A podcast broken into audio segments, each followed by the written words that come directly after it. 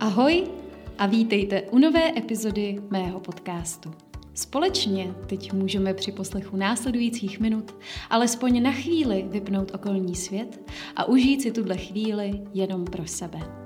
Někdy se budu snažit vás inspirovat k zamyšlení, jindy budu jen tak bezpojintně vyprávět a občas se budu snažit vás vylákat ven z vašich komfortních zón. Tak či onak, právě teď nastal čas kávičky, či vínečka nebo čehokoliv jiného. Tak se pohodlně usaďte a krásně si ho užijte. Já vás ještě jednou moc všechny vítám u nové epizody mého podcastu a dneska po hodně dlouhé době vychází rozhovor. První ze tří, který teďko budou v následujících týdnech vycházet. A tenhle ten první rozhovor je s Kamčou Sedláčkovou neboli Kamčou Lindovou, kterou můžete znát z Instagramu nebo z YouTube jako Kemi. Kamča je naprosto úžasná osoba, kreativní duše, je to autorka kuchařky, veganské kuchařky, která se jmenuje tak trochu jiná kuchařka, kterou vydali společně se svojí maminkou. A o tomhle všem, ať už o stravě, o veganství, o mateřství, o životě, o spiritualitě, o filozofii, o tom si dneska budeme povídat. A já moc doufám, že se vám dnešní rozhovor bude líbit. Tak já tě tady u sebe moc vítám, Kamčo, u mě na podcastu a chtěla bych tě poprosit hnedka na úvod, jestli by se s nám představila pro lidi, co tě neznají. Děkuji moc za pozvání. A já, jsem, já už jsem jako říkala, že to představení je pro mě nejhorší část celého, celého rozhovoru. Ale já myslím si, že je to zapříčiněný tím, že nerada používám asi jako jakýkoliv slovo, který mě označuje. Takže bych se mohla nazvat youtuberkou, to se nerada nazývám. Hmm. Mohla bych se nazvat blogerkou, nejsem blogerka, mohla bych se nazvat influencerkou a to taky teda nemám ráda. Takže bych řekla, eh, že jsem Kamča. Ještě bych mohla říct, jsem úplně normální holka. jsem, eh, jsem Kamča, která se už asi pátým rokem pohybuje v tom online světě. Ze začátku to bylo hodně na YouTube, hodně intenzivně na YouTube, každý den na mm. YouTube. A potom to přešlo a teď momentálně si myslím, že jsem nejvíc na Instagramu. Věnuju se dobrýmu jídlu, mm-hmm. takhle bych to nazvala, mm-hmm. dobrýmu jídlu. A myslím si, že mě hodně lidí sleduje kvůli tomu, jaký mám životní postoje, názory. Um, asi bych jako neřekla, že se věnuju cvičení, protože určitě nejsem nějaký fitnessák, ale celkově asi zdravýmu životnímu stylu. A, takže to jsem já. Super, já moc děkuju. Já jsem tě objevila podle mě tak čtyři roky zpátky na YouTube. Mm-hmm. Uh, tvoje videa jakoby ohledně receptů, že vím, co že jsem to, dnes jedla. co jsem dnes jedla, já jsem chtěla říct od I Eat in a Day, ale byly to, byly to tyhle, ty, tyhle ty videa. Konkrétně teda musím říct, že to jedno z videí, já nevím, jestli ho tam ještě na tom YouTube máš, ale vím, že se to jmenovalo Uh, jak jsem měla všechno, nebo jak mm-hmm. si změnila ten svůj život, to, mm-hmm. si, mhm. to si pamatuju. O to vím, že jsem zkoukla asi 50krát, když jsem zrovna jako měla před státnicema. A že mi to strašně jako pomohlo.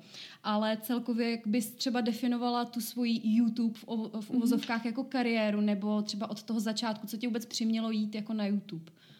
Já si myslím, že na YouTube bych se nikdy nedostala, kdybych nežila v zahraničí. Mm-hmm protože to byla taková hezká skříň, do které jsem se mohla schovat. Myslím si, že kdybych tady chodila po ulicích, ať už v Opavě nebo v Praze, tak bych asi úplně nezvládla dávat ven videa, ale tím, že jsem byla schovaná ve Švýcarsku uh, a mohla jsem si tak nějak postupně pomaličku vybudovat tu uh, komunitu sledujících, tak to bylo malinko jednodušší. Úplně počáteční impulzy byly takový, že já sama osobně jsem vlastně na nikoho z českého YouTube eh, nekoukala. Nikdy. Já jsem nevěděla, jaký jsou v Česku youtubeři. Um, vlastně mě to jako ani nezajímalo. A koukala jsem na zahraniční youtubery um, hlavně už asi ve svých 14 na různé beauty holky, mm-hmm takže jsem se uměla krásně líčit, rozuměla jsem péči o pleť, um, různé vychytávky, domácí pleťové masky a takhle. Ale potom, když jsem vlastně um, bydlela ve Švýcarsku, tak to bylo poprvé, to bylo, bylo mi 19, 20, tak jsem vlastně vedla svoji vlastní domácnost mm. a začala jsem řešit věci jako nakupování jídla, vaření, teď jako vaříš každý den, už tě to nebaví, um, potřebuješ nějaký nový recepty a začala jsem hodně z těch jídel fotit a přidávat na Instagram a už vlastně v době, kdy v uvozovkách jako jsem nebyla ničím výjimečná a známá, tak jsem třeba na Instagramu měla přes tisíc lidí, mm-hmm. což z toho 150 jsou tvoji kamarádi, nebo bylo v té době, uh, i když ještě nebyl každý na Instagramu. A říkala jsem si, že teda asi to někoho zajímá, asi na to někdo kouká, když najednou se tam objeví třeba tisícovka lidí a vlastně sestřenice od mojich bratranců mi napsala, že se jí hrozně ty jídla líbí, že by se jí líbilo, kdybych někde měla sepsaný, zpracovaný recepty a proč to třeba rovnou nenatočím vždycky mm-hmm. do mhm. průběhu jednoho, e, jakoby e, ten, ten průběh toho dne do jednoho videa. No já jsem si vlastně říkala, že na co já na tom YouTube koukám. Já jsem přesně na ty zahraniční holky koukala um, na jejich videa o tom, kdy točili co jsem dnes jedla, receptový videa, vlogy a říká jsem si, jo, já vlastně v Česku nikoho takového neznám. Možná to někdo dělal, já nemůžu říct, že jsem byla první, mm-hmm. to, to jsem jako ani nikdy o sobě neřekla, ale neznala jsem v tu dobu nikoho, koho bych si pustila um, a, pozor, a sl- mohla bych sledovat videa typu, co jsem dnes jedla, protože to mě moc bavilo, moc mě to zajímalo. A celkově vlastně pár měsíců předtím, než jsem eh, natáčet začala, tak jsem se začala zajímat o rostlinnou stravu, o veganství, mm. protože to přesně byl takový ten jako v uvozovkách trend. Je to slovo, co hodně lidí nechce mm. slyšet, nechce ho spojovat s veganstvím, protože to berou jako životní styl a ne jako trend, ale do určitý míry to prostě trend byl a pořád ještě je. A vlastně tu svoji tvorbu na YouTube jsem už začala a až do loňského roku jsem ji vedla jenom čistě jako vegan na rostlinné stravě. Mm. Takhle. Já se zeptám, jak třeba vnímáš o, posun té YouTube komunity, třeba před těma pěti lety, kdy jsi začínala, a jak to třeba vnímáš o, dneska, jo? Protože já, když jsem třeba začínala natáčet na YouTube, nebo měla jsem YouTube kanál jako asi rok a půl, tak uh, já jsem ho ukončila nějaká, nevím, tři čtvrtě roku zpátky podle mě, tak já jsem tam za poslední fakt jako dva roky zaznamenala trošku jako změnu té atmosféry, tak jako jak to vnímáš ty, nebo jestli to vnímáš? Mm-hmm. Určitě tady tohle vnímám. Musím říct, že asi ty první změny jsem nezaznamenala u sebe, protože na tom YouTube přece jenom nejsem a ani předtím, než se ty změny začaly dít, tak jsem nebyla tak dlouho, ale zaznamenala jsem to u lidí, kteří jsou na tom YouTube fakt jako 10 let a víc. Zase zahraniční, uh, ty o tom mluvili a mluví pořád dost často, to prostředí se změnilo. První byl blogovací svět, že jo? Mm-hmm. Pořád ještě mm, lidi, kteří jsou teďka třeba lehce přes 30, tak jsou ty průkopníci v tom blogovacím světě, ať už u nás nebo v zahraničí. Jsou to ti, kteří um, vlastně první zažívali spolupráce, první si to nastavovali, řekli si o peníze, řekli si, jak by si tu práci se značkou představovali. Teď, když někdo přijde na YouTube, na, na blog, kamkoliv na sociální sítě, tak to má jednodušší. Mm ale myslím si, že dřív uh, byl blog jako takový přátelský místo, kde se vytvořila komunita uh, a lidi se tam jako znali. Jo, poz, poznal si něčí profilovou fotku, poznal si uh, něčí přezdívku. Potom se hodně blogerů přesunulo na YouTube a zase byla to pořád ještě komunita. Myslím si, že bylo hodně populární dělat srazy, dělat prostě eventy pro lidi. A protože ten YouTube ještě pořád nebyl asi pro každýho. Nebylo ne, že nebylo jednoduchý najít nějaký video, je to furt stejně jednoduchý, zadáš do vyhledávače název a máš ho. Ale myslím si, že to ještě bylo něco, pořád jakoby kanál, který jsi našel za účelem toho, že jsi sledoval někoho, kdo tě zajímá a kdo, je, jehož život se ti líbí a chceš ho sledovat. Myslím si, že za poslední roky to na všech sociálních eh, sítích přerostlo hlavně v to, že hodně lidí sledujeme jenom ze zajímavosti. Hmm. Vlastně nás vůbec nezajímají, není, není to člověk, s kterým bychom šli normálně na kafe. Hmm. Teď, teď to všechno, co vyjmenuju, tak já se snažím nedělat, jo? Hmm. Ale ve většině případů si myslím, že to takhle lidi mají, že sledují člověka ze zajímavosti, aby měli o čem mluvit, aby hmm. měli o čem drbat, aby se měli k čemu vyjádřit.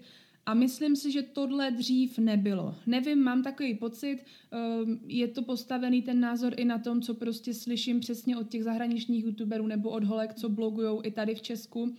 A um, já sama, teď, teď se dostávám k bodu, který se snažím uvědomovat si snad u každého příspěvku. Uh, já sama si vždycky vzpomenu na to, když mi poprvé napsala Kačí My Cooking Diary a bylo to mm, byla to úplně taková random situace. Bylo to vlastně mm, navázání na to, že Kačí měla mít jednu spolupráci a uvažovali, koho by tam ještě dali. A já jsem jí napadla, protože mě sledovala. Mm-hmm. A já jsem Kačí vůbec neznala, já jsem vůbec nevěděla, kdo to je, i když zrovna byla, myslím, už snad buď první nebo už druhý rok byla food blogerkou roku.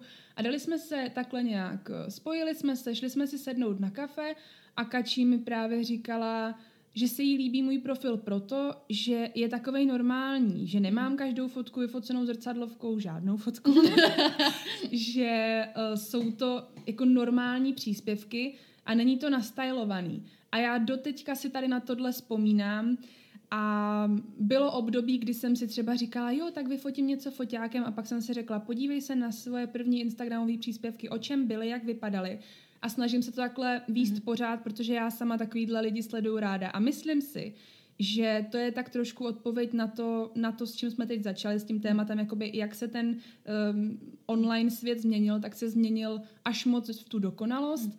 a lidi už se bojí přidávat momenty, protože nejsou dost dobrý ty momenty, protože jsou třeba až moc osobní a spíš prostě, protože nejsou dost dobrý, nejsou dost, dost kvalitní a nebudou mít tolik lajků jako ta hezká, připravená, nas, nasvícená fotka. Takže já se snažím držet, to, držet tohodle a myslím si, že to je ta cesta k tomu, uh, abychom si třeba do budoucna zase ten online prostor uh, asi víc příjemnili a, a měli ho zase víc osobnější. Jo, já určitě jako souhlasím, protože za mě třeba právě ten tvůj profil, prostě jak už ho sleduju jako roky, tak uh, mě to dává takovou tu víru v to, že ještě jako na těch sociálních sítích jsou lidi, že jsou to normální jako lidi, živí, se kterými já se můžu stotožnit, protože na jednu stranu mi přijde, že ten uh, dav pomyslný na těch sociálních sítích jako křičí po autenticitě, aby byl člověk jako originální, ale na druhou stranu, když mu jako ukážeš tu lidskou tvář, tak ti vlastně řeknou, že tohle nechtějí. Jo. Mm. A to je jako jedna z věcí, co se mi fakt jako na tobě líbí. A potom taky to, že je dost těžký dneska nevnímat na těch profilech, že jim nejde jako o číslo. Mm. Jo, že prostě ten tlak je jako veliký. Myslím si, že jsme si to tak nějak vytvořili jako sami v tom online světě. Furt růst, furt přinášet něco nového, nějaký originální nápady. A je hrozně jako jednoduchý sklouznout k tomu, jako honit se za těma číslama, za těma výkonama a o to víc jsem radši, že jsou lidi jako ty, kteří přinášejí ten normál, že prostě tady je můj život, o, takhle já ho vedu a když tě to inspiruje, tak jsem šťastná a když jako ne, tak mi to nevadí, mm. víš, jo, takže to, to, to jsem ráda, že to takhle předáváš dál. Já ještě k tomu číslu bych právě řekla, že myslím si, že rok je to určitě, spíš bych řekla klidně rok a půl zpátky, uh, kdy jsem se ocitla v bodě, že jsem si řekla, že já už nechci, aby mě sledovalo víc lidí, protože si vlastně to číslo nedokážu představit. Mm. Když se ho nedokážu představit, tak já si dost velký. Mm. A což zdaleka nejsem nějaký mega influencer, to vůbec ne. Ale vlastně jsem si řekla, že s menší komunitou lidí mi tady bude líp a přece jenom čím větší číslo, tak tím více logicky, tím více lidí, kteří tě prostě nesledují pro to, jaký jsi, ale sledují tě už třeba jenom ze zajímavosti a to já nechci ze zajímavosti typu prostě přesně jdeme jí tady jakoby šmírovat mm. a koukat a čekat na každou chybu, kterou udělá. A to já nechci. Já bych si moc přála, aby na mém profilu byli lidi, který zajímám já jako kamča a nezajímá je každý můj krok a každý můj přešlap, protože přešlap uděláme všichni mm-hmm. dost a je to, myslím si, v pořádku. A um, asi eh, ne, nehrotím to tím stylem, že bych se snažila být kontroverzní, abych ze svého profilu odehnala co nejvíc mm-hmm. lidí, ale věřím, že do budoucna tam prostě budou zůstávat jenom, jenom ty, co tam zůstat mají, mm. no. Ale tady, tady tohle určitě, ta honba za číslem mm, jde potom na úkor toho, jak ty se na těch sociálních sítích cítíš. Jakmile se tam přestaneš cítit, cítit dobře, což já jsem už několikrát zažila, tak v životě nemůžeš dávat těm lidem to, co jsi, to, co jsi jim kdy mm. předávat mohl, protože ztratíš jakoukoliv důvěru, ztratíš jakoukoliv důvěru i sám v sebe a nad každým příspěvkem stokrát přemýšlíš, než ho zveřejníš. A to si myslím, že už je potom jako špatně. To už zavání trošku jako prací mm-hmm. a i když tě to třeba nemusí živit a už to přestává být jako tou zábavou, kterou to asi od začátku být mělo. No. Přemýšlela jsi někdy, že by si chtěla se jako živit tím YouTubem přímo? Nebo živíš se YouTubem? Já jsem se, momentálně se YouTubem neživím, mm-hmm. bylo by to asi dost těžký, mm-hmm. ale vlastně YouTube mě živil rok, což je hustý, když to takhle Super. řeknu.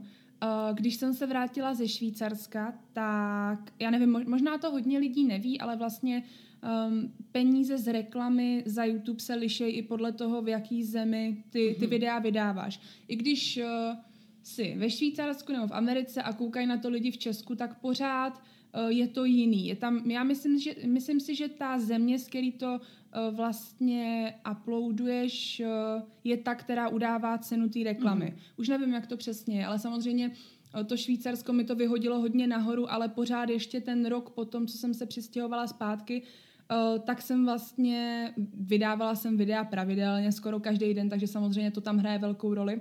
Ale živila jsem se YouTubem, samozřejmě živila jsem se jim proto, že jsem živila jenom sama sebe, neuživila bych tím rodinu. Um, ale měla jsem to tak, už bych to tak mít nechtěla, protože uh, přesně potom na sebe člověk uh, zbytečně předává ten tlak typu, jako měl bych vydat video, mm-hmm. což uh, ve finále vždycky skončí špatně, protože to na tom videu jde prostě poznat. Mm-hmm.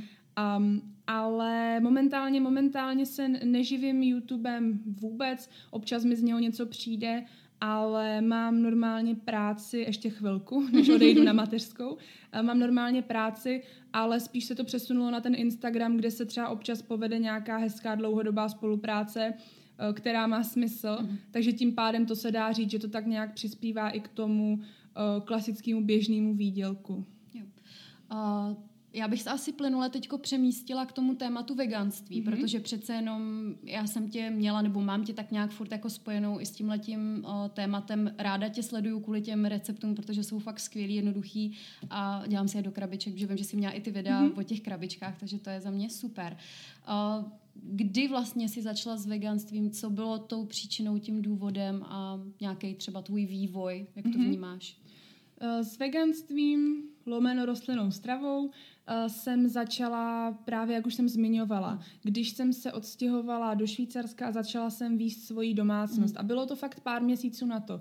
Já i kdybych si zpětně dohledala fotky, ať na Instagramu nebo někde uložený, tak jsem tam měla pár nějakých jídel klasicky s masem, ale eh, potom se to přehouplo v to, že přesně já jsem začala mít zájem v tom sledovat někoho na YouTube, tam jsem viděla prostě veganství, rostlinná strava a říkala jsem si, tyjo, já miluju ovoce, zeleninu vždycky, když jsem si měla vybrat, když mamka udělala šišky se žampionama s kuřecím masem, tak jsem si to nabrala tak, abych tam měla mm. žampiony a šišky, jo. A vždycky byly moje oblíbenější jídla ta bez masa. Takže pro mě od začátku ta představa byla taková, že jsem si řekla, že to pro mě vlastně nebude veliká změna, což ve finále nebyla. Uh, dokať to nenaběhlo těch, mm. těch x let toho veganství a nezačalo uh, tam trošku jakoby harašit v hlavě, k tomu mm. se dostaneme potom. Ale úplný začátek byl to, že já jsem si řekla, tyjo, zdraví jídlo, zdravě se stravou. Ve finále jsem i díky tomu zjistila, že zdravě jsme doma vždycky jedli, protože ta jídla, co jsem si začala vařit v rostlinné podobě, tak se nelišila moc od toho, co bych si prostě uvařila běžně. Akorát, že člověk na to prostě myslí, že si koupí rostlinnou smetanu, um, anebo že si do něčeho nedá sír, protože prostě ten veganský mi nikdy jako nějak extrémně nechutnal, radši jsem si dala pizzu bez síra. A tady tohle, tady tohle byly moje začátky, no. Prostě jsem chtěla jíst zdravě, líbila se mi myšlenka toho, že si dám hodně ovoce, hodně zeleniny a bude to vlastně moje celé jídlo. Mm-hmm. No, takhle jsem to ve finále vnímala, i když si myslím, že to není jako zpětně úplně dobře. Mm-hmm.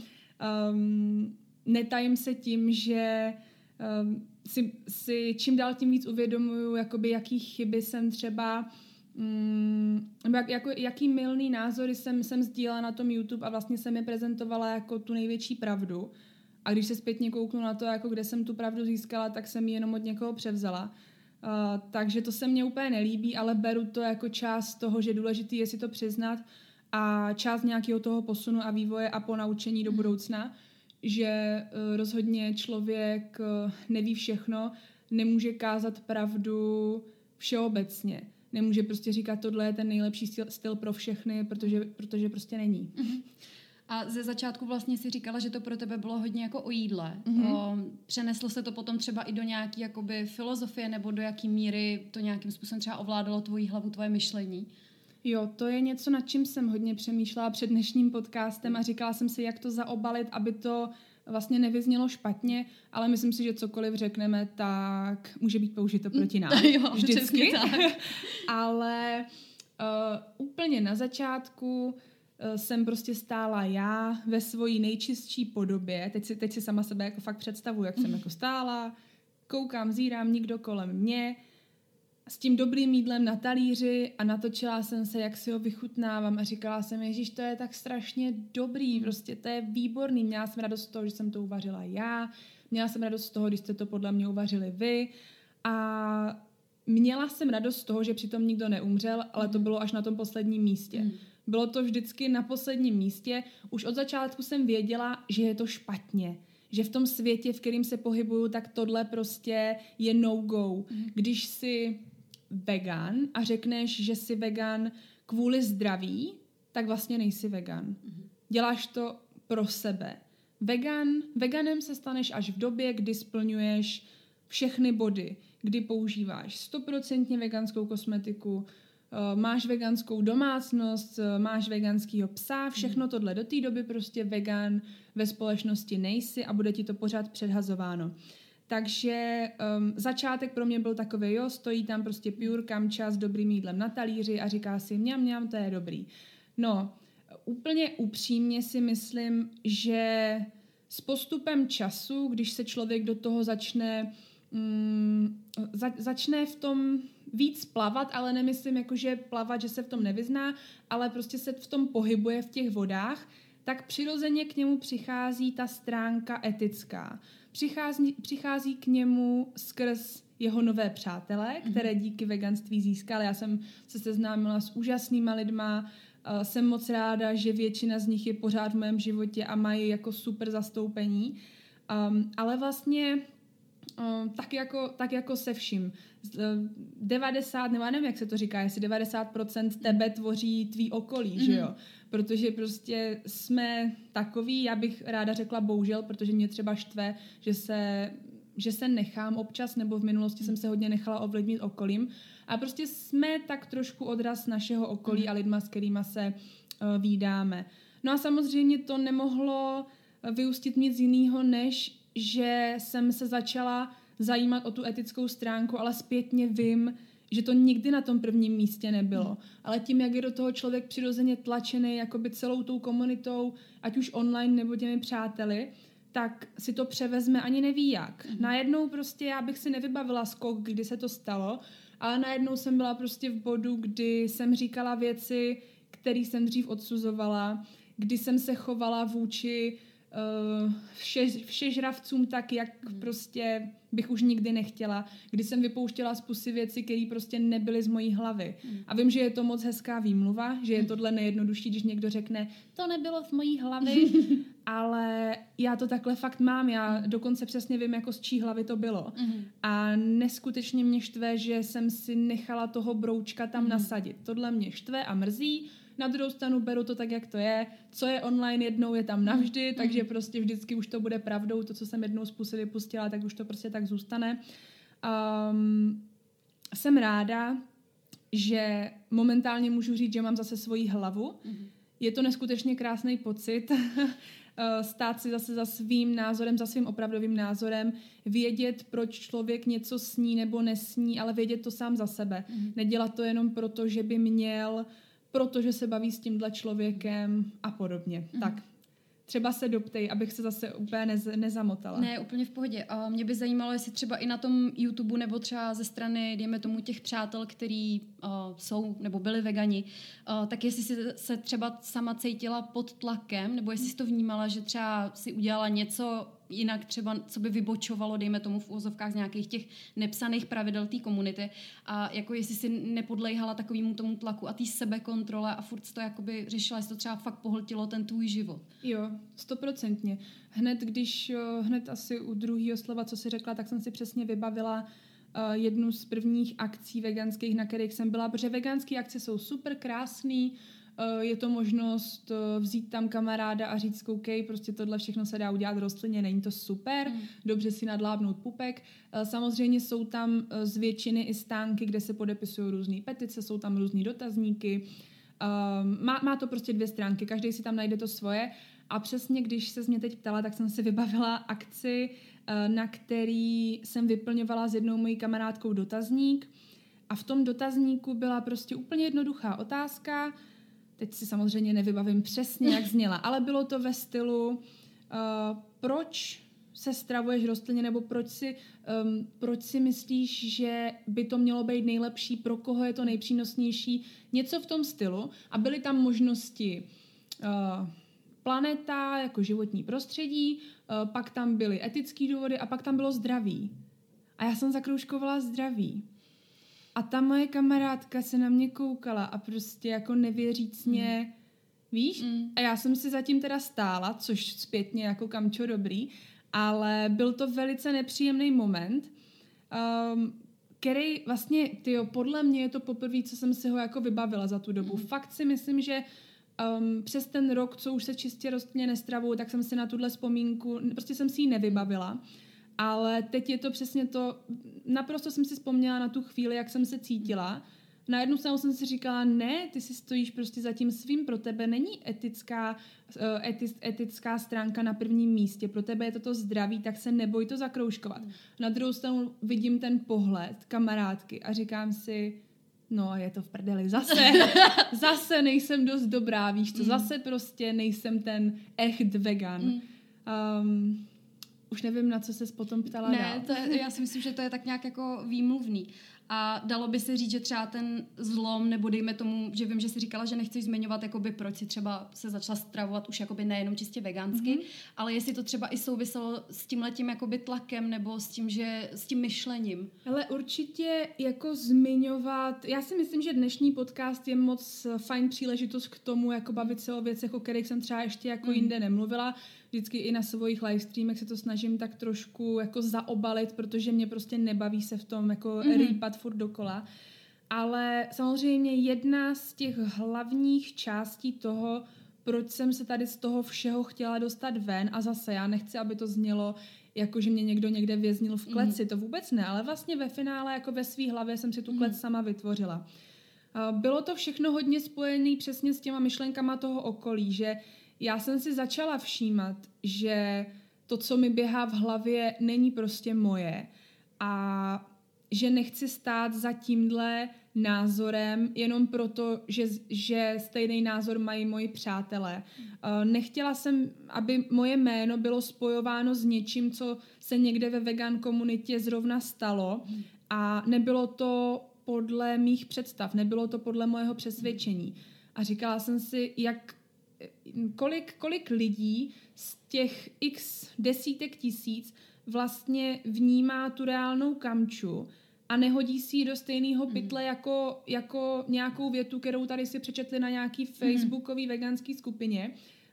Um, takže tohle, tohle já jsem jako nechtěla. Na druhou stranu jsem si, o tom jsme se tady bavili mm. před podcastem, já jsem tady říkala takovou vtipnou historku s tyčinkou Mila, kdy, no jako ono je to vtipný, ale vlastně ve finále je to hodně smutný. Mm. Uh, kdy já jsem měla třeba měsíční až dvouměsíční okýnko toho, že jsem si začala uvědomovat, um, uvědomovat. Začala jsem si sama sobě klást otázku, proč si teda nedám tyčinku Mila, na kterou mám chuť. Tady tohle jsem nikde online ještě neřekla. Mm-hmm. Takže exkluzivně. Teď se to tady všechno dozvíme. Um, já jsem totiž začala sama sobě klást otázky um, a chtěla jsem na ně odpověď. Samozřejmě, logicky, jako bych chtěl každý na jakoukoliv otázku. A já jsem vlastně, ta odpověď nikdy nevyšla podle toho vzorce, eh, který bych měla mít v hlavě nastavený. Vždycky byla taková rebelská a jiná. No, abych se vrátila k Mile. Tyčinka Mila, všichni určitě známe, moc dobrá záležitost. Um, jednoho dne, kdy jsem jela, už nevím odkud, domů tramvají, bylo to večer, jsem si říkala, co ta Mila teda? Vím samozřejmě, že obsahuje mlíko, Kolik ho obsahuje? Hodně málo, že jo? Hmm. Ale prostě ne, to mlíko tam je. Šla jsem do večerky, abych se na tu milu koukla. Abych se teda přesvědčila, že v tom složení ta mila je a abych si hmm. asi sama v sobě uvědomila, jak se teda jako cítím a jak bych si asi připadala, kdybych tu milu snědla. Jo, protože jsem si připadala strašně už jenom, když jsem na to pomyslela, že bych si tu milu dala zpětně. Je tady tohle za mě naprosto jako magorský názor hmm. a magorský pochody v hlavě. Hmm a moc mě mrzí, že jsem sebe takhle dokázala linčovat. Mila. Zpátky k Mila. Mila na mě kouká ve večerce, já koukám na ní, vezmu ji dokonce možná i do ruky, nebo možná určitě, přečtu si to složení, vidím tam, já nevím, já jsem si to měla normálně dneska koupit sebou. Podle mě třeba jako 0,02 uh, procenta uh, mléka. A říkám si, dobře, je tam, je tam, jdu pryč. Jdu z večerky pryč. Týden na to se ta situace opakuje. Jedu v tramvaji, říkám si, hm, co tam Mila v té večerce, Prostě pořád mě to nedalo spát, vrtá mi to v hlavě, abych si tu milu chtěla dát. Uh, nakonec to skončilo tak, že ve večerce jsem milu koupila, strčila jsem ji do kapsy, aby mě nikdo neviděl a odnesla jsem ji domů. Seděla jsem s ní na sedačce a zase jsem jí schovala, jo, už teď jsem se musela mm. zase vrátit do té do situace, schovala jsem jí do lednice a řekla jsem, Ondro, koupila jsem ti milu, ty máš přece moc rád, jo, vydechla jsem si a řekla mm. jsem si tak, zase jsem nepodlehla, mm. zase jsem to splnila, ale v té hlavě to pořád bylo, no, eh, skončila poslední návštěva večerky, skončila tak, že Mila prostě byla u mě v příšku mm. a já jsem si uvědomila, že se nic nestalo. Uvědomila jsem si, že nic se neděje jinak. Já sama na sebe jsem názor nezměnila, Um, a myslím si, že v ten moment jsem to nikomu neřekla, ani mm-hmm. Ondrovi, protože to byl, to byl strašně velký krok, jo. Zpětně to zní fakt vtipně, ale bylo to takový jako porušení. A teď mm-hmm. jsem si říkala, no tak po kolika letech jsem tohle udělala, probíhá ti to v hlavě takový to, aha, takže to je ten bod, kdy vlastně já už nejsem vegan, mm. to je ono. A hodně dlouho to zůstávalo takhle u té Mily, já jsem nic mm. dalšího jako neskoušela. A vlastně tohle byl takový ten moment osvobozující wake-up call, kdy jsem si řekla, tyjo, tak takhle předmýšlet nad blbou tyčinkou, to je fakt hustý. Mm. Já jsem vždycky říkala, nechápu kuřáky, ty jsou takový slaboši, teď přece mají svoji vůli, tak řeknu, ne, nechci to cigáro. Potom můžu říct, nechápu holky, co prostě se neumějí normálně najíst, ale tohle je vlastně úplně to stejný mm-hmm. a ještě horší v ten moment. Takže zpětně když si to přehrávám, tak je to jako velice vtipná historka. Na druhou stranu ty myšlenkové pochody, kterými chodily v hlavě, jsou tak strašně strašidelný, že doufám, že už je nikdy nezažiju a doufám, že tohle mi ukázalo takovou tu normálnost bytí, kterou chci mít nastavenou v životě a že chci nad tím jídlem přemýšlet normálně. Mm. Jo, mně přijde, že tahle ta uh, příhoda je úplně jako fakt reprezentativní toho, jak ti vlastně šly ty myšlenky hmm. v té hlavě a co se tam jako odehrálo, jo? že se to dá přesně jako krásně vztáhnout nejenom na jídlo, ale přesně i holky s poruchama příjmu potravy nebo někdo, kdo je v nějaký sektě a tak, mm-hmm. jo? že prostě to je víceméně program, který máš v hlavě nasazený a už jenom je otázka, jestli se ten člověk, když si přesně řekne, není to třeba z mý hlavy, nejsem to já, mm-hmm. jestli z toho dokáže se jako vymanit, což ty si jako by dokázala. Jak to vnímáš třeba teďko? Jako jsi svobodná vnitřně? Ještě zpětně k tomu vlastně k té myšlence, tak já jsem veliký zastánce uh, názoru a potvrdilo by to moje nejbližší okolí, hlavně třeba kamarádka Barča, která určitě poslouchá. uh, takže Barča by potvrdila to, že uh, jedna z myšlenek, kterou já razím, je to, že když mě jednou něco napadne, tak už to nikdy neopustí moji hlavu. Ať je to cokoliv. Ať je to, že mě napadne, že se třeba rozejdu se svým přítelem. Mm-hmm už to nikdy nezmizí. Já to můžu jenom oddalovat. Několikrát za život jsem to zažila. Oddalovat, naštěstí nejsem člověk, co by oddaloval roky, mm. ale prostě jakmile tam ta myšlenka je, tak vím, že se to stane. A já jsem prostě u těch myšlenek na milu věděla, že už teda končí moje nějaká životní éra mm. a už jsem se jenom připravovala na to, jak se s tím budu vyrovnávat. Mm. Ale prosím, jestli ještě teda zopakuješ... Uh... O, jestli se cítíš teď víc vnitřně jo. jako svobodná. No, hlavně cítím to, že jsem tady zase sama za sebe, mm-hmm. no, což, což jsem jako nebyla. Eh, jakoukoliv myšlenku, jakýkoliv názor, jakýkoliv blbý produkt, který bych mm. jako třeba ráda sdílela dál, protože je super, třeba nějaký balea sérum na řasy, tak jsem nad tím stokrát přemýšlela, mm-hmm. protože jsem říkala, ty jo, ty přece nepoužíváš jenom přírodní kosmetiku. Samozřejmě doma máš 90% věcí přírodních, netestovaných, mm. bůh ví co všechno, ale není to tak stoprocentně, tak těm lidem nepředhazuj, uh, nepředhazuj myšlenku toho, že kamča stoprocentní mm. je. Takže momentálně uh, se cítím volná, ale furt to není ono. Já si pamatuju, že vlastně Kačí uh, My Cooking Diary byla první, komu já jsem vůbec řekla o tom, že bych to chtěla změnit, to svoje stravování a už jsem věděla, že chci, ale neměla jsem ještě vlastně ty koule to mm-hmm. udělat a byli jsme tenkrát skačí v nějakým avokádo podniku, já jsem mi to tam takhle vyprávěla a říkala jsem mi, Kačí, já ti tak závidím tvoji pozici. Ty prostě nikdy si se nikam neškatulkovala, ve finále jako jo, by the way, tvoje kuchařka je z 90% vegetariánská, mm-hmm. veganská, nikde to nehlásáš. Mm-hmm.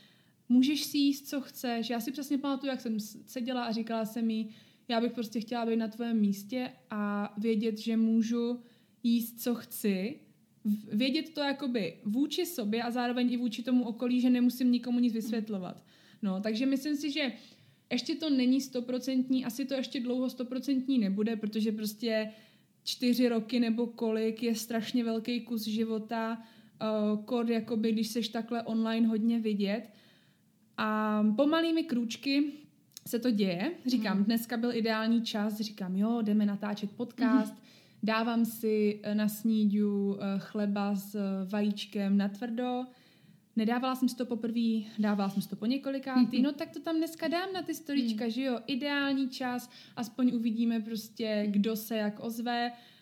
Um, a je, jsou, to, jsou to prostě malý krůčky, který ve finále zase za dva roky budu sedět třeba s tebou u podcastu a řeknu si, no, jak jsem tam dávala tenkrát ten chleba s tím vajíčkem a měla jsem z toho úplně zažaludeční vředy, což ne, neměla, mm. ale bylo to takový, že jsem jako čekala, co kdo napíše, tak eh, prostě stejně tak, jak jsem se do tohohle uvrtala, tak se z toho musím zase jako vyhrabat ven postupně, no, mm. abych se cítila v pohodě.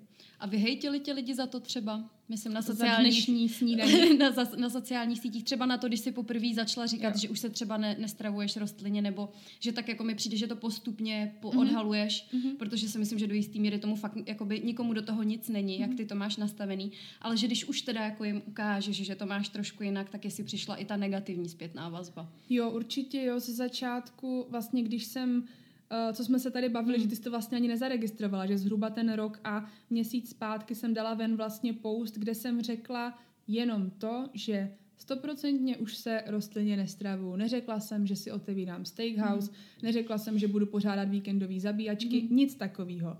Uh, no a samozřejmě reakce byly takové, jako kdybych přesně tohle řekla. Uh, ne všech, možná jsem to čekala horší, ale zároveň to bylo nebo ve finále to bylo všechno postavené na stejné myšlence. Za prvý se tam odráželo to, no ty si stejně nikdy veganka nebyla, takže mě to nepřekvapuje, jenom jsem čekal na ten moment, kdy to přijde, aha, další. Mm-hmm. Takže to byla ta jedna skupinka, potom skupinka lidí, který vlastně uh, si nejspíš trošku promítli svůj život do toho mojeho a jako žili, žili ho se mnou a vzalo je to natolik, že vlastně řekli, Kamčo, já to prostě dělám kvůli tobě a teď jako tohle. Jo, co, co Fakt, mám, jo. ano, co, co mám prostě teď dělat. Já ti potom pošlu ten příspěvek, můžeš si tam jakoby počíst, mm. uh, že, že tady tohle si nevymýšlím, takže to máme jednu skupinku, druhou skupinku, Uh, co nějaká třetí, no tak to bylo asi jako klasicky, že jako sakseš blbá kráva, tak jako to je taky, to je taky, přesně, to je taky, to ne, nemůžeme jako zapomenout na tuhle skupinku lidí. Mm. A potom skupinka lidí, který napsali jenom do zprávy, nenapsali komentář, což mě přivádí k tomu, uh, co vlastně bylo pro mě takový, já jsem chtěla říct takový šok, ale pak mi skočilo spíš uh, na mysli jako přirovnání, že tak, bylo takové jako vymáchání držky. Mm-hmm. Um, a to bylo to, že vlastně nikdo z mých přátel se neozval online pod tu fotku do těch mm. komentářů. Fakt nikdo. Mm. Ani jediný člověk. A to si myslím, že z hodně, uh, hodně lidí z online nějaký, řekněme, veganský komunity jsou nebo byli mý blízcí přátelé. Mm. A vlastně nikdo se tam neozval. Mm nikdo se k tomu nějak nevyjádřil. Řekněme, že třeba dva lidi mi napsali jako osobní zprávu, třeba něco ve stylu Kamčo, můj názor jako na tebe se nezměnil, i když tohle jako nechápu, ale respektuju to. Ale vlastně nikdo další se mě nezastal. Hmm. Co, což takovýhle situace se musí dít v životě, je to fajn, trošku se zase probrat a hmm. uvědomit si, že nejsme všichni jedna velká rodina, hmm a nebudeme žít společně v jednom domě, víš co? Držet se za ruce. Ale přesně tak. ale mm, bylo to zajímavé. Bylo to zajímavé spojení toho, spojení toho sledovat, jak reagují lidi, který vlastně v životě mě neviděli, znali nějakou moji online verzi, kterou ještě, pane bože, znali třeba hmm. uh, ve verzi, která fakt jako nebyla nic společný, neměla nic společného hmm. s tím, jako kdo doopravdy jsem. Lidi, co mě třeba začali sledovat v tom mojem z mýho pohledu horším období, kdy jsem teda jakoby hodně jela uh, to etické veganství, naštěstí to období netrvalo tak dlouho. Ale samozřejmě tam spadaly prostě i ty moji přátelé a to se mě, to se mě vlastně jako asi jediný dotklo, hmm. protože mě se nedotkly názory uh, těch cizích lidí v uvozovkách, protože myslím, že na tohle jsem si um, určitým způsobem zvykla. Ale dotklo se mě to, že vlastně nikdo z mojich kamarádů mi nenapsal, jako kamčo, prostě jsi v pohodě? Hmm. Víš co, dostala jsi tady strašnou nakládačku. Hmm.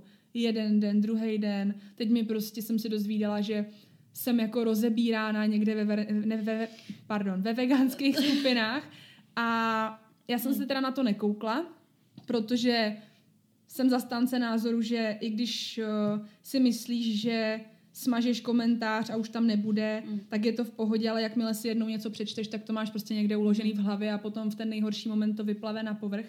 Ale mm, věděla jsem, že se to všude řeší. Viděla jsem, když si rozklikneš statistiky, fotky, kolik lidí si to jako poslalo mm-hmm. mezi sebou, jo. Tohle všechno jsem věděla, zavřela jsem se sama do sebe a, a vlastně jedinou mojí oporou byl možná Ondra, byla to Kačí, byla to Barča mm. A protože s tou jsem to taky předtím rozebírala a vlastně tam to jako končilo, víš, a řekneš si, ty jo, tak to je hezký. Mohla bych to teď jo, přirovnat jako přesně do nějaký situace v reálném životě, kdy si do tebe kope mm. hezkých pár desítek lidí a tvůj kámoš prostě projde mm. A ani ti potom nenapíše z domu, hele kamčo, tak jako chcí plasy nebo ještě žiješ, víš co? To neříkám, že se u tebe nezastaví, mm. to je ten první průser a za druhý, že se tě nezeptá, jako jak si to teda zvládl pro boha, nechystáš se třeba jít oběsit, víš co? Mm. Nema, nechceš, abych byla s tebou ten den. Takže tak, ale mm. většinou od lidí nic neočekávám, mm. nejenom na základě tady tohodle, ale vždycky to tak bylo. Dělám věci pro druhý, protože chci a lidi, který v ten moment daný, zmiňovaný se um, mě ani nezeptali, jak se mají, tak uh, jsem na ně nezměnila názor. Hmm. Jsem, já nevím, jestli jsem v tomhle blbá, anebo jestli prostě jsem si řekla, OK, je to jejich osobní postoj, hmm. pořád si ale rozumíme, nevím proč, hmm. neřeším to, um, ale takhle, takhle se to dělo. Je to zajímavé si na to zaspomínat. Nebylo to moc příjemný v ten moment, ale určitě se tady jako teď nepotřebuji někomu vyplakat na rameno a říkat si divě, jak na mě byli všichni hnusní. Ale je to třeba ta stránka, co si myslím, že hodně lidí nevidělo. Mm-hmm.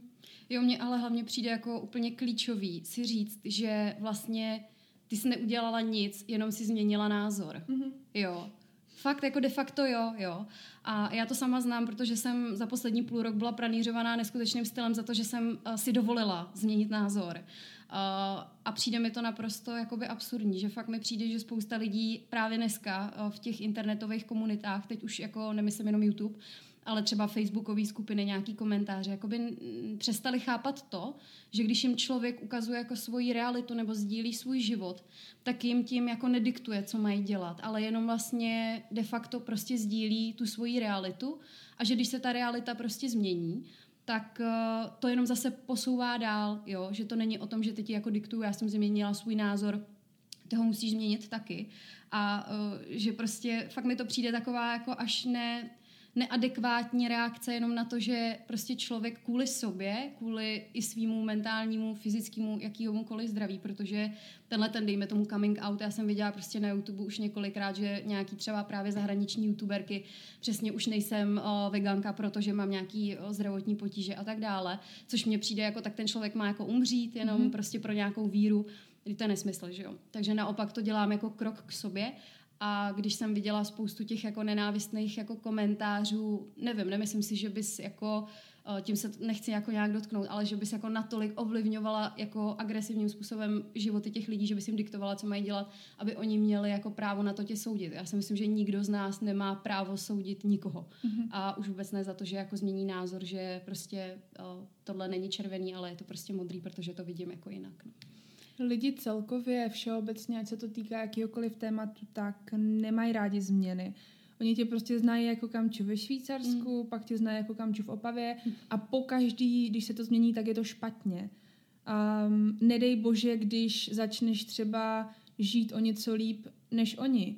Dokud, dokud jako si na stejný úrovni jako mm. ten člověk, co tě, co tě sleduje, tak je to vůbec nejlepší. Jakmile ty třeba začneš něco tvořit, nebo máš lepší práci, mm. nebo nedej bože, děláš, co tě baví mm. a živí tě to, tak to je jako největší průser, jo. A tam už se potom samozřejmě ukáže to, že teda, hele, tak jako sledujete člověka, berete si z toho to, co vám přijde fajn, anebo ho sledujete a strašně vás sere, protože má mm. všechno to, co chcete vy. Mm. Vy to je prostě hrozně špatně. Já pravidelně si promazávám lidi, který sleduju na Instagramu právě proto, abych nikdy tenhle pocit neměla, protože Instagram uh, beru jako fajn místo. A vím, že se na něj hodně nadává, ale myslím si, že na něj nadává jenom lidi, kteří ho nepoužívají správně. Mm.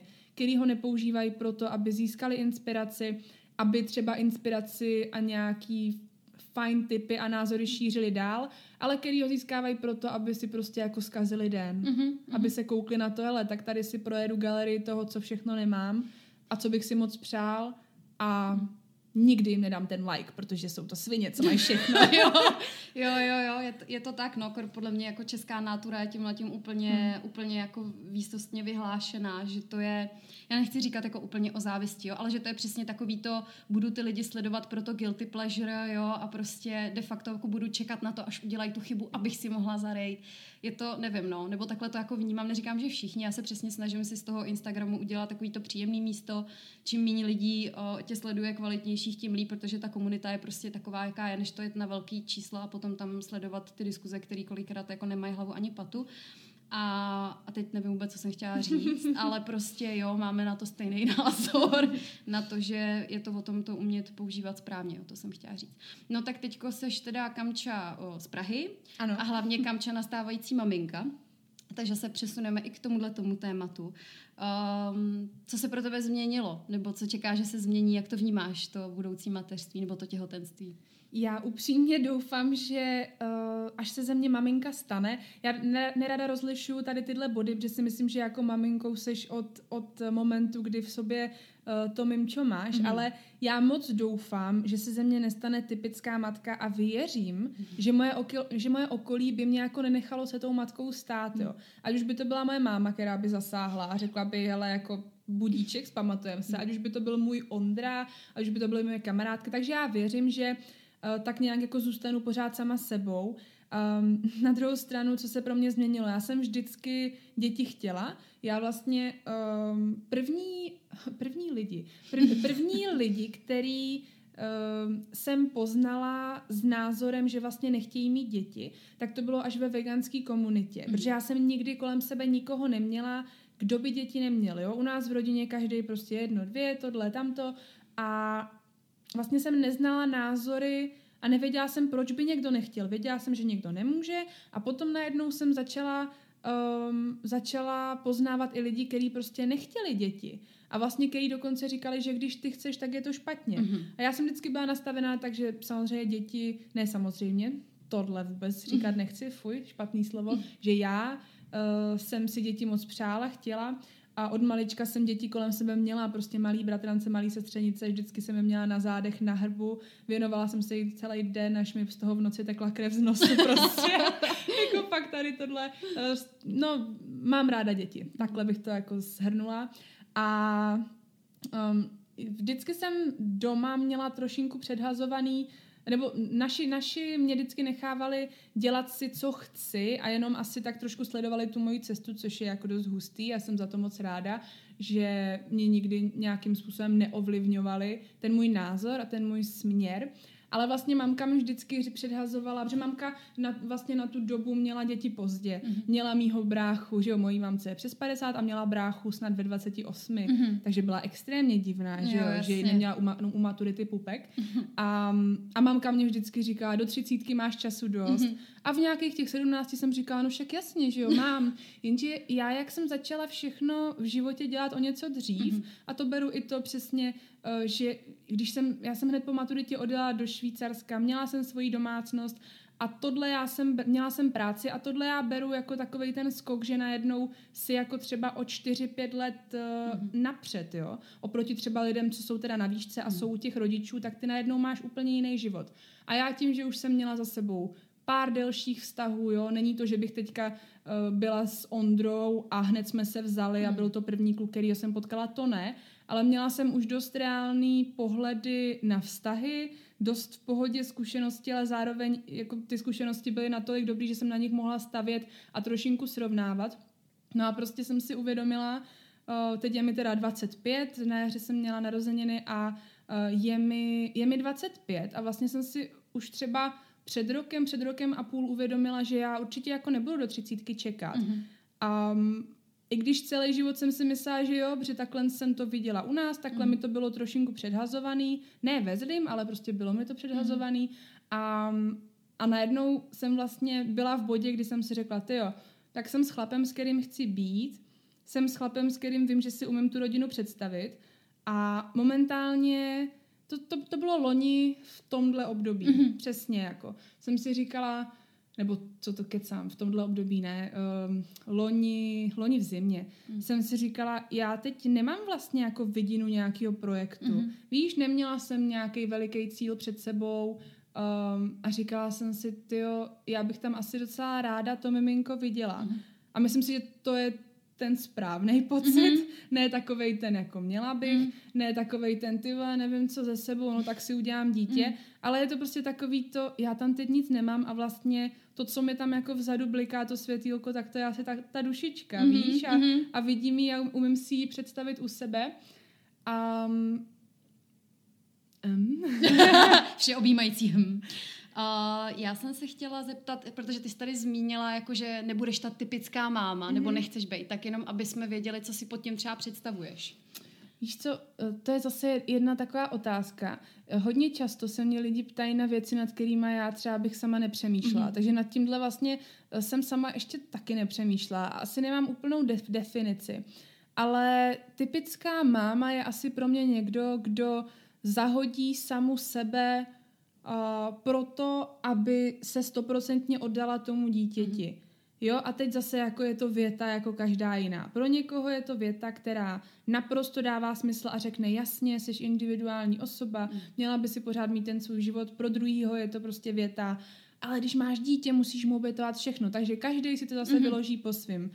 Já se zase koukám na svoji mámu, která vždycky byla upravená, vždycky byla v pohodě, nervala si vlasy z hlavy, prostě posadila nás někam, dala nám vařečku, ať si s ní hrajem, ne, neměli jsme sterilní prostředí a vlastně to je pro mě asi jako normální máma. Taková mm. ta, co uh, ten čas na, na úpravu sama sebe, na nalakování nechtů si prostě najde, protože ví, že je to pro ní důležitý, což není důležitý pro každýho. Mm-hmm. Ale já vím, že zrovna pro mě jo, protože já pracuji z domova už uh, no, přes dva roky v kuse, ale předtím jsem taky pracovala z domova a prostě vím, že je pro mě důležitý vstát, oblít se, jako kdybych šla do práce a upravit se. Mm.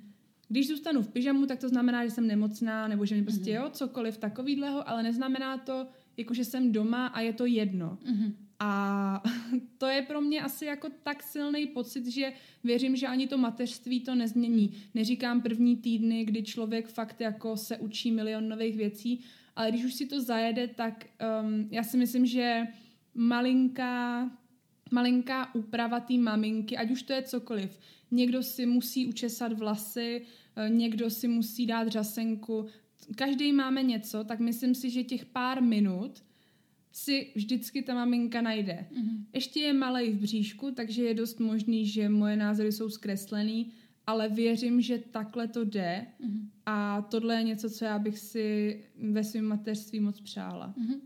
Uh, já teď budu hodně jako přeskakovat mezi těma tématama, jo, ale mně přijde, že se to sem fakt hodí, protože já vím, že my máme společný, nebo co jsem zjistila na posledním kafe, kdy jsme se bavili spolu, takovou tu spiritualitu, tu filozofii a tohle. Máš to nějak třeba propojený s tím mateřstvím, nebo jak to vnímáš?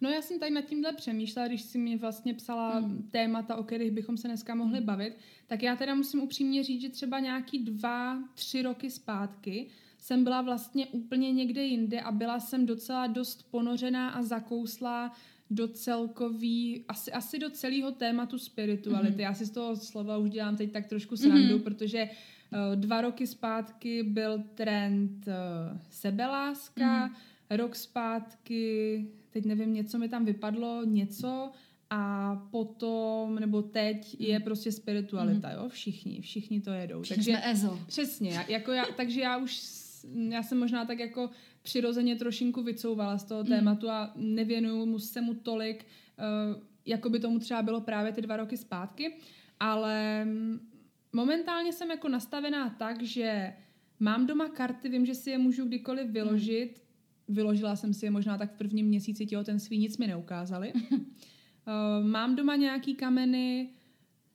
vlastně nedávám si je do kapsy, mm-hmm. jo, že je to takový období, kdy um, soustředím se na to, že s malým uh, komunikuju. Mhm. Vlastně mm-hmm. jsem s ním komunikovala nejvíc, když ještě nebyl u mě v bříšku. Mm-hmm. Já každý den, já spím se špuntama v uších, mm-hmm. dám si špunty do uší, otočím se kondrovi zády, dobrou noc a jsem jenom sama ze sebou. Jo? A fakt ty špunty v těch uších ti dají ten pocit, že mm-hmm. tam mhm. seš jenom ty. No a my, když jsme vlastně byli už nastavení, že bychom teda rádi rodinu měli, tak každý ten večer, když jsem si takhle lehla zády k Ondrovi, že už jdu spát, tak jsem si dala ruku na břicho a v hlavě jsem si prostě povídala s tou dušičkou. Mm-hmm. Jo. Řekněme, že to trvalo třeba nějaký měsíc, dva a fakt to bylo pravidelně každý den. A věci typu, tak jak se dneska máš, jako my už se na tebe těšíme, mm-hmm. tohle, tamto, bylo by to super. A pak to najednou přestalo. A já v ten moment jsem si podle mě myslela, jako že jo, tak prostě to nepřichází měsíc, dva, mm. což je jako strašný problém. No, měsíc, jasně. dva se nedaří otěhotně, to jako, eh, jako samozřejmě s nadhledem, že jo, v ten, v ten moment člověku přijde všechno jako dlouhá doba. A přestala jsem s ním komunikovat. A myslím si, že to bylo v bodě, kdy už jako ta, ta dušička byla u mě. Mm. Že prostě já jsem si uvědomila mm, nějak vzadu v hlavě, že už teda nemusím ho hmm. přivolávat, protože on už v tom bříšku je a bylo to asi to období, než, než já jsem to stihla zjistit. Um, každopádně um, jako jo, nad, nad celým těhotenstvím přemýšlím stylem, že to miminko už hodně dlouhou dobu vnímá a slyší všechno, co se kolem něj říká. Nejenom, co se říká, ale vnímá i to, co já si myslím. Takže rozhodně mi tohle není jedno. Mm. Um, myslím si, že víc vážím slova, kdyby někdo v mém okolí se nějak jako o malým vyjadřoval, že by se mi to nelíbilo, tak by mě to asi hodně zvedlo ze mhm. židle. Mm. Uh, protože většina lidí si furt myslí, jako až malej bude s náma, přičemž mm. nás jako dělí od sebe jenom ta kůžička. No, jo. On tady je, jediný rozdíl je v tom, že ho nemám v náruči, ale je v bříšku mm. a ne, nemusím ho tahat a drží se tam sám. Ale takhle já nad tím přemýšlím. Vím, že dva roky, bych nad, dva roky zpátky bych nad tím přemýšlela jinak, Uh, teď je to asi takový normálnější zase, co je pro koho hmm. normální, hmm. ale asi pro mě je to momentálně takový jako OK, vyrovnaný, vím, co, vím, co se ve mně děje, vím, jak bych ideálně nad věcma přemýšlet měla, jak nad nima přemýšlím a vím, po čem můžu, můžu jako hmm. sáhnout, kdyby byla potřeba. Hmm. Jo, vím, na koho se obrátit, eh, mohla bych na regresní terapii hmm. třeba se nějak spojit s tou dušičkou, hmm. ale vlastně ke mně vůbec tohle jako nepřichází, mm. víš. Že pořád si to asi nechávám jako takový jedno velký překvapení, nechci se v tom moc šťourat. Mm. Uh, asi si počkám, až teda ho budu mít jako vyloženě v náručí, mm. no. A dalo by se říct, že, protože na mě to tak působí, co sleduju jakoby od začátku, když jsi řekla, že jsi těhotná, mm-hmm. jak jsi třeba i mluvila o tom cvičení, že jsi prostě se cítila na to, že bys klidně v tom prvním trimestru chtěla cvičit, ale že jsi říkala jakoby intuitivně, mm-hmm. že mhm. si mu chtěla dát prostor, aby se tam ta duše zabydla a tohle. Jestli třeba by se dalo říct, že i to mateřství vnímáš tímhle tím jako intuitivním způsobem, že jedeš fakt jako podle sebe. Jo, určitě. Já přesně to cvičení si vzala jako krásný příklad, protože já jsem se vlastně mm, zatím, ještě si zaťukám, mám jako ukázkový těhotenství a od začátku se cítím skvěle, mohla bych každý den od prvního dne cvičit. Ale přesně, já jsem měla, já si hodně věcí představuju v hlavě, stejně jako tam stála ta pure kamča s jo, tím talířem jo, v ruce, jo. tak jsem si prostě představo, představovala tu dělohu a říkala jsem si, ty tak um, já jsem věděla, že ta děloha je strašně uh, zdravá mm. a mhm. silná, protože jsem jako brala vitamíny už jako snad půl roku předtím, mm-hmm. než jsem otěhotněla a měla jsem to v hlavě a viděla jsem jí, jak je taková jako šťavnatá, naducaná, jak se mu tam bude dobře hajat a stejně jsem si říkala, tyjo, ale musím tomu tělu jako dopřát ten klid, protože to, aby se tam to děťátko udrželo, to není jen tak. Mm. A měla jsem tenhle blok v úvozovkách až do pátého měsíce. Mm-hmm. Já jsem vlastně začala cvičit a to cvičit, to těhotenské cvičení je prostě takový, že se při něm ani nemáš zadýchat, mm-hmm. jo. Takže cvičit jako v úvozovkách jsem začala až od toho pátého měsíce, kdy jsem si říkala, teď už to je dobrý. Teď mm-hmm. se tam prostě drží pevně, nepustí mě až jako do konce. Um, a asi asi určitě to bylo tou intuicí a, a celkově to všechno, všechno intuicí je i to, že od začátku já jsem vlastně to, tě, to těhotenství nějak extrémně dlouho netajila.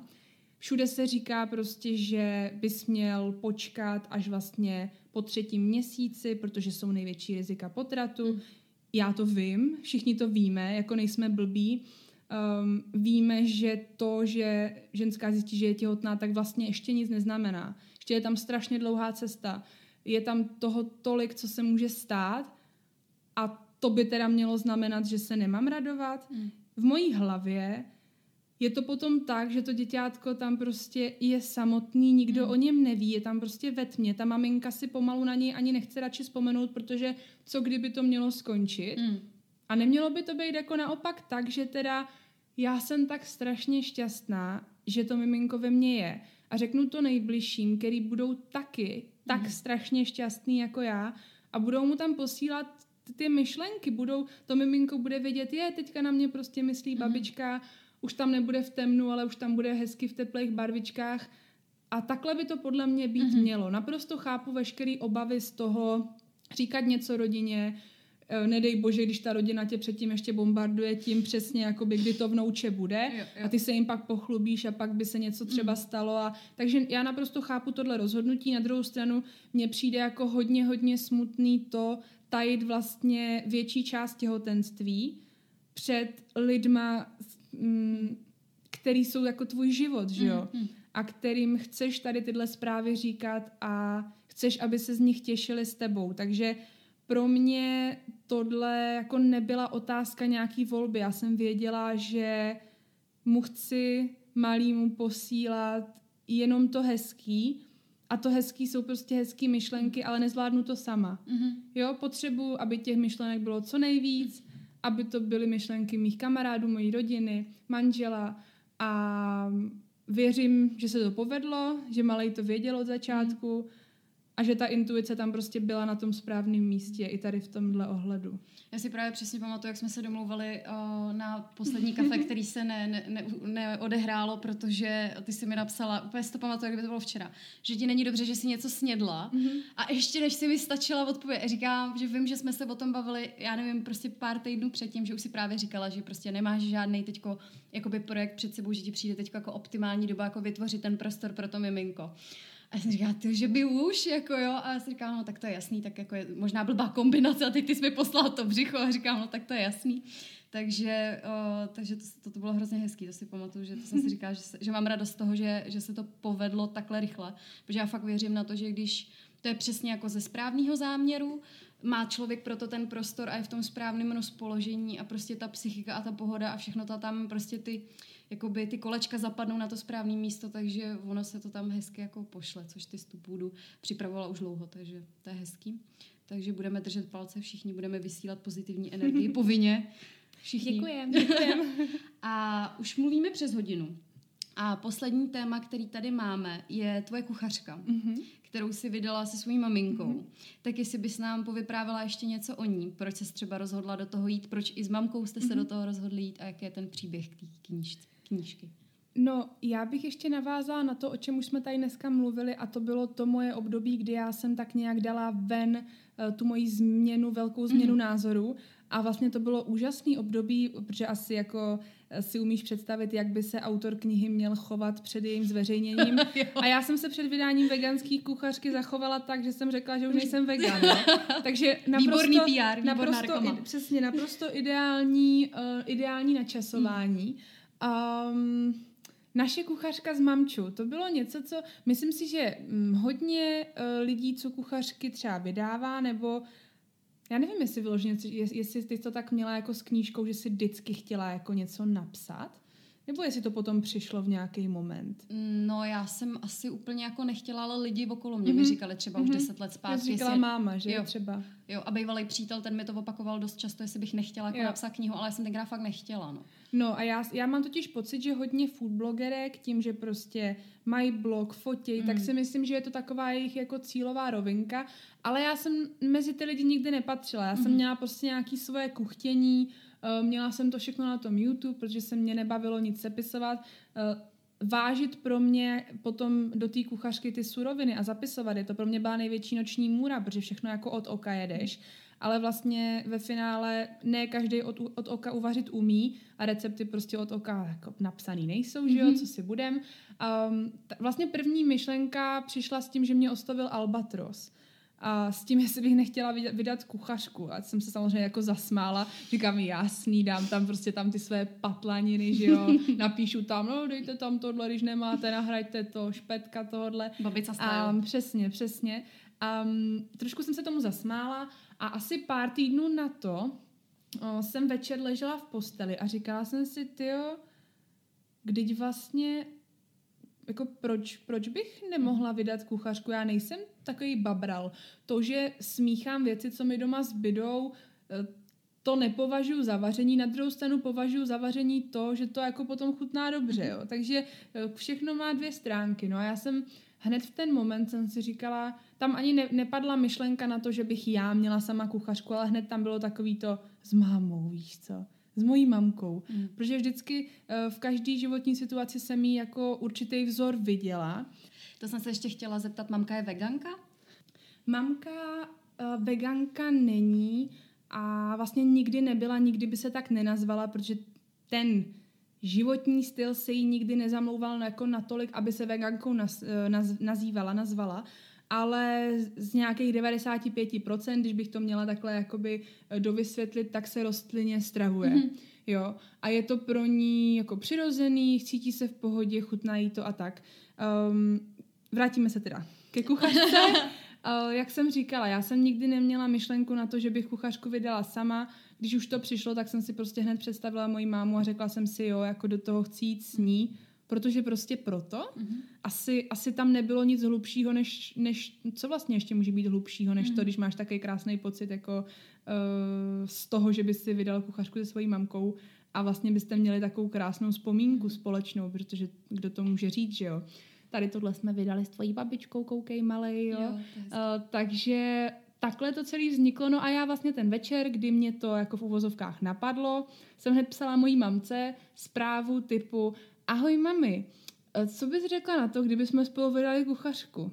A moje máma na to odepsala něco ve stylu, jo, to je dobrý nápad. Mm-hmm. Jo, a ta, tady tahle konverzace je vlastně celý důkaz toho, um, jak moje máma vnímá moje životní skoky, jo? že já vždycky s něčím přijdu, oznámím jí to, ona už vlastně ani není překvapená a řekne, no tak proč ne, jo.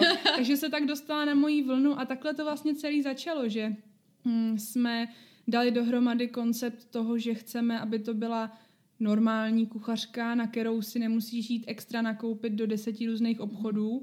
Já vždycky dávám příklad citronová tráva, i když to není nic fancy, ale vždycky mě to napadne, jo, takový to prostě. Citronová tráva, uh, kůra ze všeho možného, teď jo. prostě koření, který ani neumíš vyslovit, jo. A najednou jako na recept potřebuješ celý nákupní seznam a to hmm. není můj styl.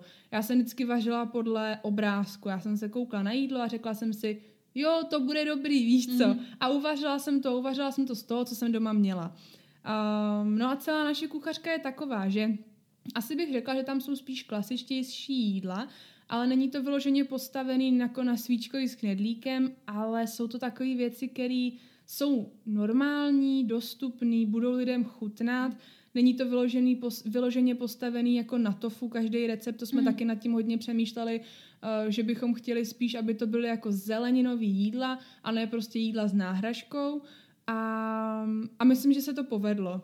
Já sama, já, já jsem jako expert na to, abych eh, pořád dokola prznila, pardon, prz, prznila náš recept na makovou bábovku. Ale ona je výborná. Ale, no počkej, jako to samozřejmě je, ale já jakoby z toho základního receptu, z, z těch poměrů, dělám vlastně všechno, co peču, jo.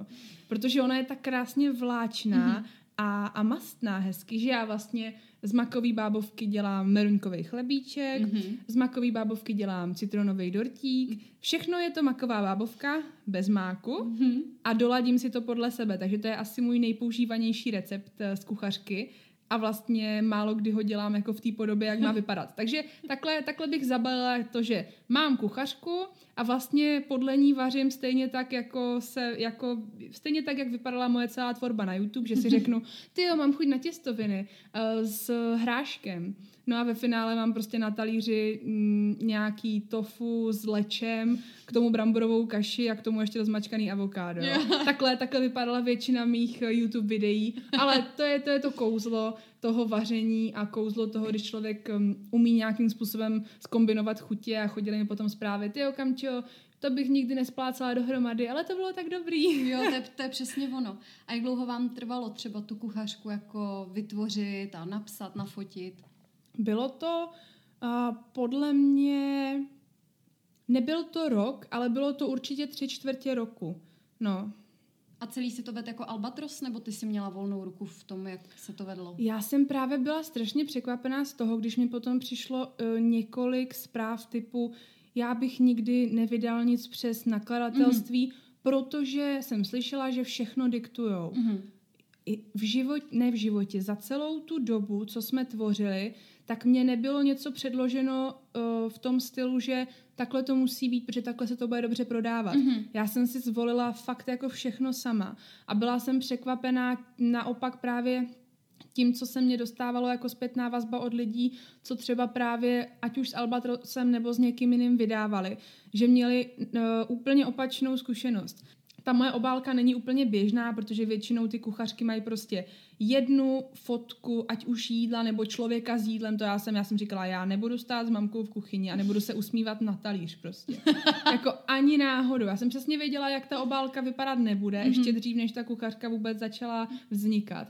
Uh, tak jsem věděla, že určitě se nebudeme v nějaký sterilní kuchyni smát prostě na salát.